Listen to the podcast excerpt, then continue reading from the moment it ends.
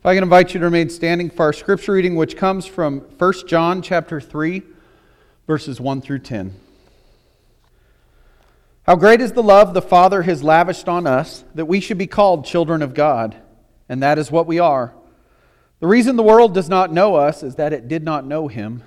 Dear friends, now we are children of God, and what we will be has not yet been made known, but we know that when he appears, we shall be like him, for we shall see him as he is.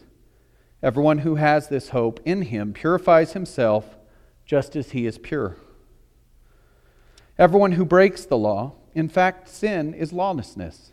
But you know that he appeared so that he might take away our sins, and in him is no sin. No one who lives in him keeps on sinning. No one who continues to sin has either seen him or known him. Dear children, do not let anyone lead you astray. He who does what is right is righteous, just as he is righteous. He who does what is sinful is of the devil, because the devil has been sinning from the beginning. The reason the Son of God appeared was to destroy the devil's work. No one who is born of God will continue to sin, because God's seed remains in him. He cannot go on sinning because he has been born of God. This is how we know who the children of God are and who the children of the devil are. Anyone who does not do what is right is not a child of God, nor is anyone who does not love his brother. This is the word of God for us, the people of God. Thanks be to God. If I can invite you to be seated, please.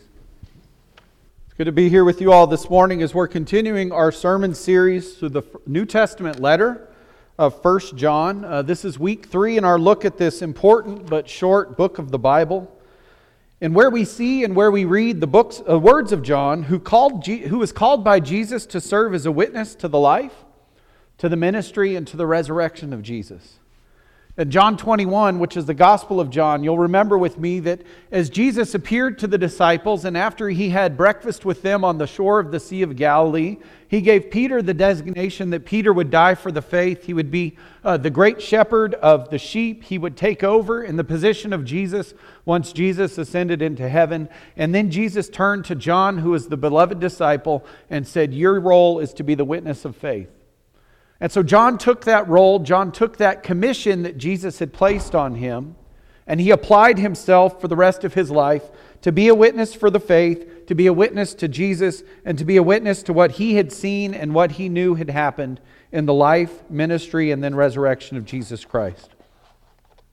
In this letter this morning, we're reading words where John wrestles with the messages that are being taught by others who have left the Christian community and they are teaching and, and sharing beliefs and ideas about Jesus that John does not know as John, they're not true. And so, as his role as a witness to the faith, he is working and he's seeking to combat these teachings.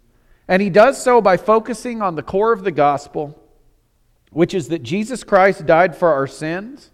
And through Jesus, we are offered forgiveness and we are offered love and we are offered grace from God. And so, as we go through this short letter of this book, I invite you to keep in mind why John writes this letter.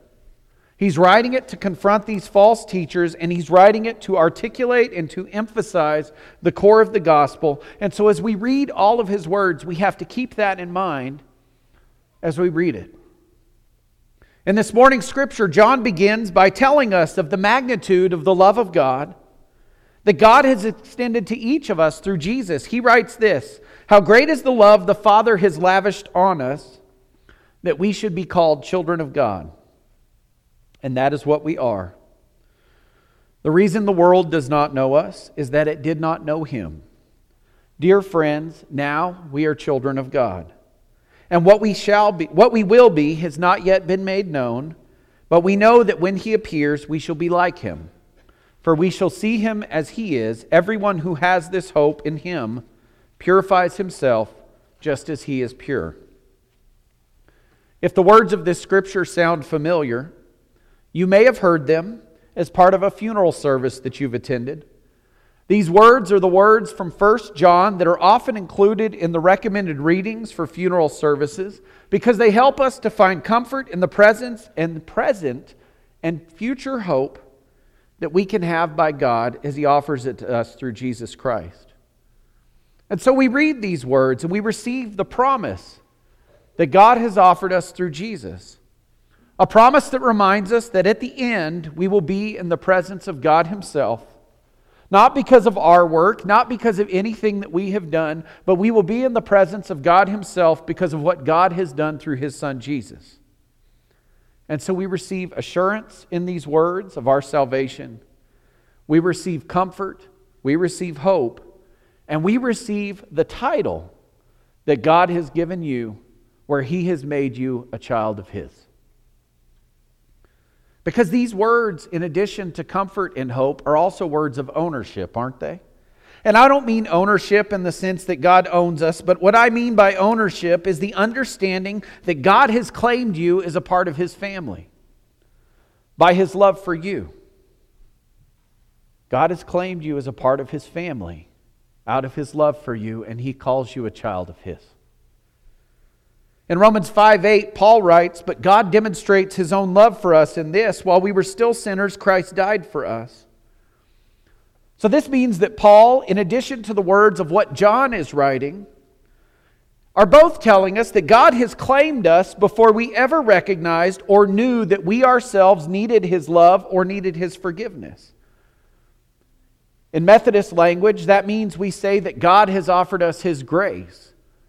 In the words of John Wesley and his brother Charles, where they talked about grace, grace being a gift that God gives to us out of his love for us, a gift that is not to be taken for granted, a gift that, when received, is to be accepted, and then a result of that acceptance of grace means that we change who we are and how we live and how we choose to follow Jesus and pursue our relationship with him. But it's all because of God's action that He has already done in choosing to claim us for His own. And it's in God's invitation that allows us to respond, allows us to, pers- to receive, and allows us to pursue what God has already given us.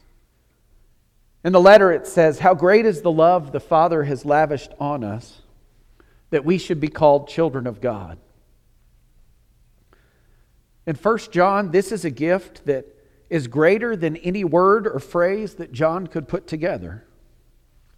Because what he is saying to us is he cannot contain the immeasurable love of God that's given to us through Jesus. As followers of Jesus, we're made more than just followers. We're made more than just disciples. We're made more than any title or, or word that you can place on what it means to be a follower of God. Because John says, and Jesus says, that God considers us and knows us as his children, which means he's included you in his family, which means that you are his son, which means that you are his daughter, which means that God has claimed you for himself, not by your action, not by the action of your parents, your family, your friends, or anyone else. God's claimed you for himself by his own action. This means He has chosen you. And in choosing you, He has given you His love for you. And all we have to do is accept that love, receive that forgiveness, and in grace, believe in Jesus. See, friends, this means that when we feel disconnected with others, it means that we still have a family.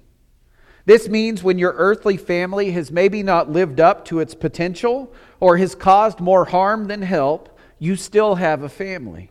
It means when our church family is not exactly perfect, there's still a perfect family that we are part of, the family of God, which is the only perfect family. If you think of every family, the only one that is perfect is the one that God has crafted Himself, God has brought together, and where God has claimed each of you as His child. That's the only one. That's the only one that can be perfect. It's the only one that we should look to and see as perfect because it's the only family where you're cha- claimed as a child and where you are claimed as a child of the Creator and the King Himself. And if you think about it, we work so hard to find the perfect in this world, don't we? And part of that is when we place unrealistic expectations on ourselves. We place unrealistic expectations on others. We place unrealistic expectations on what we believe needs to happen or should happen or what someone else should be doing. And it doesn't really help anything. I don't know about you, but how often, when you have placed unrealistic expectations on someone else, have you gone away content at what has happened? Usually not ever, right? Because usually what it does is it leaves us disappoint, disappointed, it leaves us disenchanted, it leaves us frustrated, it leaves us angry, it leaves us whatever word is you feel. Because it doesn't do anything for us. Which is why we need Jesus, and it's why we need to look to the Word of God, the gospel of Jesus Christ, to see that the only perfect that you and I can ever be part of whether that's a family or a community or anything else, is the family of God Himself. Because God has welcomed you into His family. And He already loves you as His child, and He wants to include everyone who seeks Him out and chooses to believe in Him. He's already included you, but all He does is invite us to respond. Friends, I think it's easy for us to read these words of John, and, and because we, we are in the church and we've read other portions of Scripture where, uh, we, like the Gospel of John, where John repeatedly tells us about the love of God and about how the love of God is demonstrated to us through Jesus Christ, I think it's easy for us to, to kind of take these words for granted. But John's words that we're reading today were countercultural to the communities who read his letters. In North Africa, um, there was a, a, biblical scholar and theologian named Tertullian, and he lived in Carthage from 155 to 220 AD. And, and he wrote that at the time of John's letter, and as he read this letter of John, you know, this letter was coming to a church and to a community where people were still allowed, if they didn't want their child, they would just, after the child was born, they would take the child into the wilderness and leave it, and it would die of exposure, or I guess from wild animals. And so, for a culture and for a community of faith where this is uh, the norm, think about how different it was for them when they're reading where J- Jesus himself and where First John says to them, Every one of you is a child of God, and God recognizes you and sees value in you before anyone else ever does. That's a game changer. That's a culture changer. That's a community changer. Because in the community of Jesus and in the perfect family of God, everyone is valued. As we seek to set aside sin, as we seek to set aside those things that hold us back from God, and as we seek to pursue a right relationship with Him. And so, for those reading this letter, they would have read it and said, How could God have claimed me and included me in His family before I have acted or decided? Because God's love is different. From who we are and from how we love as human parents and as friends and as family. Because it's in His love that we are held accountable. Not to punish us so that we can love Him in a greater measure in return, but in love we are held accountable so that we are encouraged.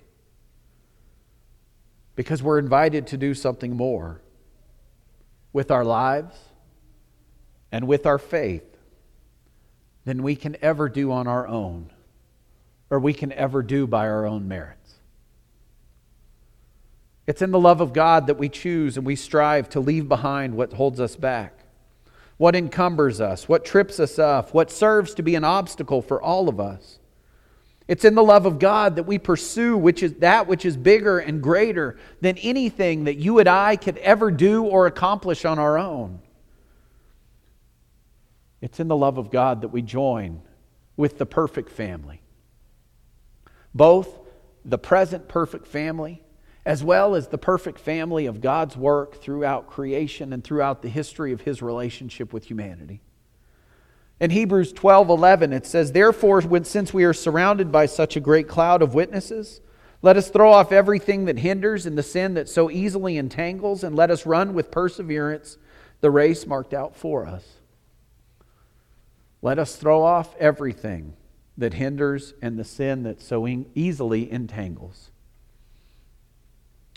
If we have the hope that John writes about, and if we claim the title that God has given us as His child, then our only response is to change our lives.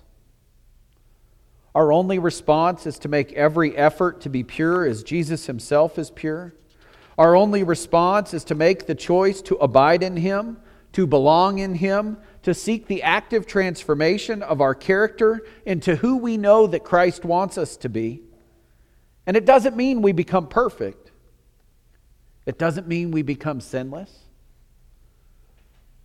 But it, what it does do is it means that in Christ we do our best to avoid all type of sin and we decide to stop actively seeking it out. What it means is we no longer allow sin to set the tone for our lives and to set the tone for our interaction with God and with others. We leave it behind, we set it aside, and we choose to no longer actively seek it out. Instead, we choose to seek Christ and His presence in our lives. And one of his commentaries on this passage of Scripture, N.T. Wright, who's a biblical scholar and theologian, used an example of a new tone that, a tune that we play when we no longer allow sin to set the tone for our lives. His comparison is if you play a musical instrument, of which I'm not going to do in my demonstration, and as you're working on a new piece of, instru- uh, of music, you know, you're working and you're practicing, and at times you may have a finger slip out of place, and you may occasionally play the wrong note. In his comparison, he says this doesn't stop you from playing the new piece of music. It doesn't change what you are playing. It doesn't change the notes that are on the sheet of paper that you are looking at. But what it does do is it does help for us to be, see an illustration that in the Christian walk we can be changed and we can be in pursuing change, even when at times we slip and we play the wrong note or sin but it doesn't stop us from being a follower of Jesus. So, where do we go with this scripture? We have to identify where we're placing unrealistic expectations on ourselves and others. We have to give those expectations over to God with the realization that the only perfect thing that any of us can have, the only perfect relationship, the only perfect family, the only perfect community, is the one where God Himself calls you His child. We have to own that we are children of God, meaning God gives Himself for us, and He's done so out of a full expression of His love. He's done so before you recognize that you needed it, and He's done so before you acknowledge that you need forgiveness. And all we have to do is accept that.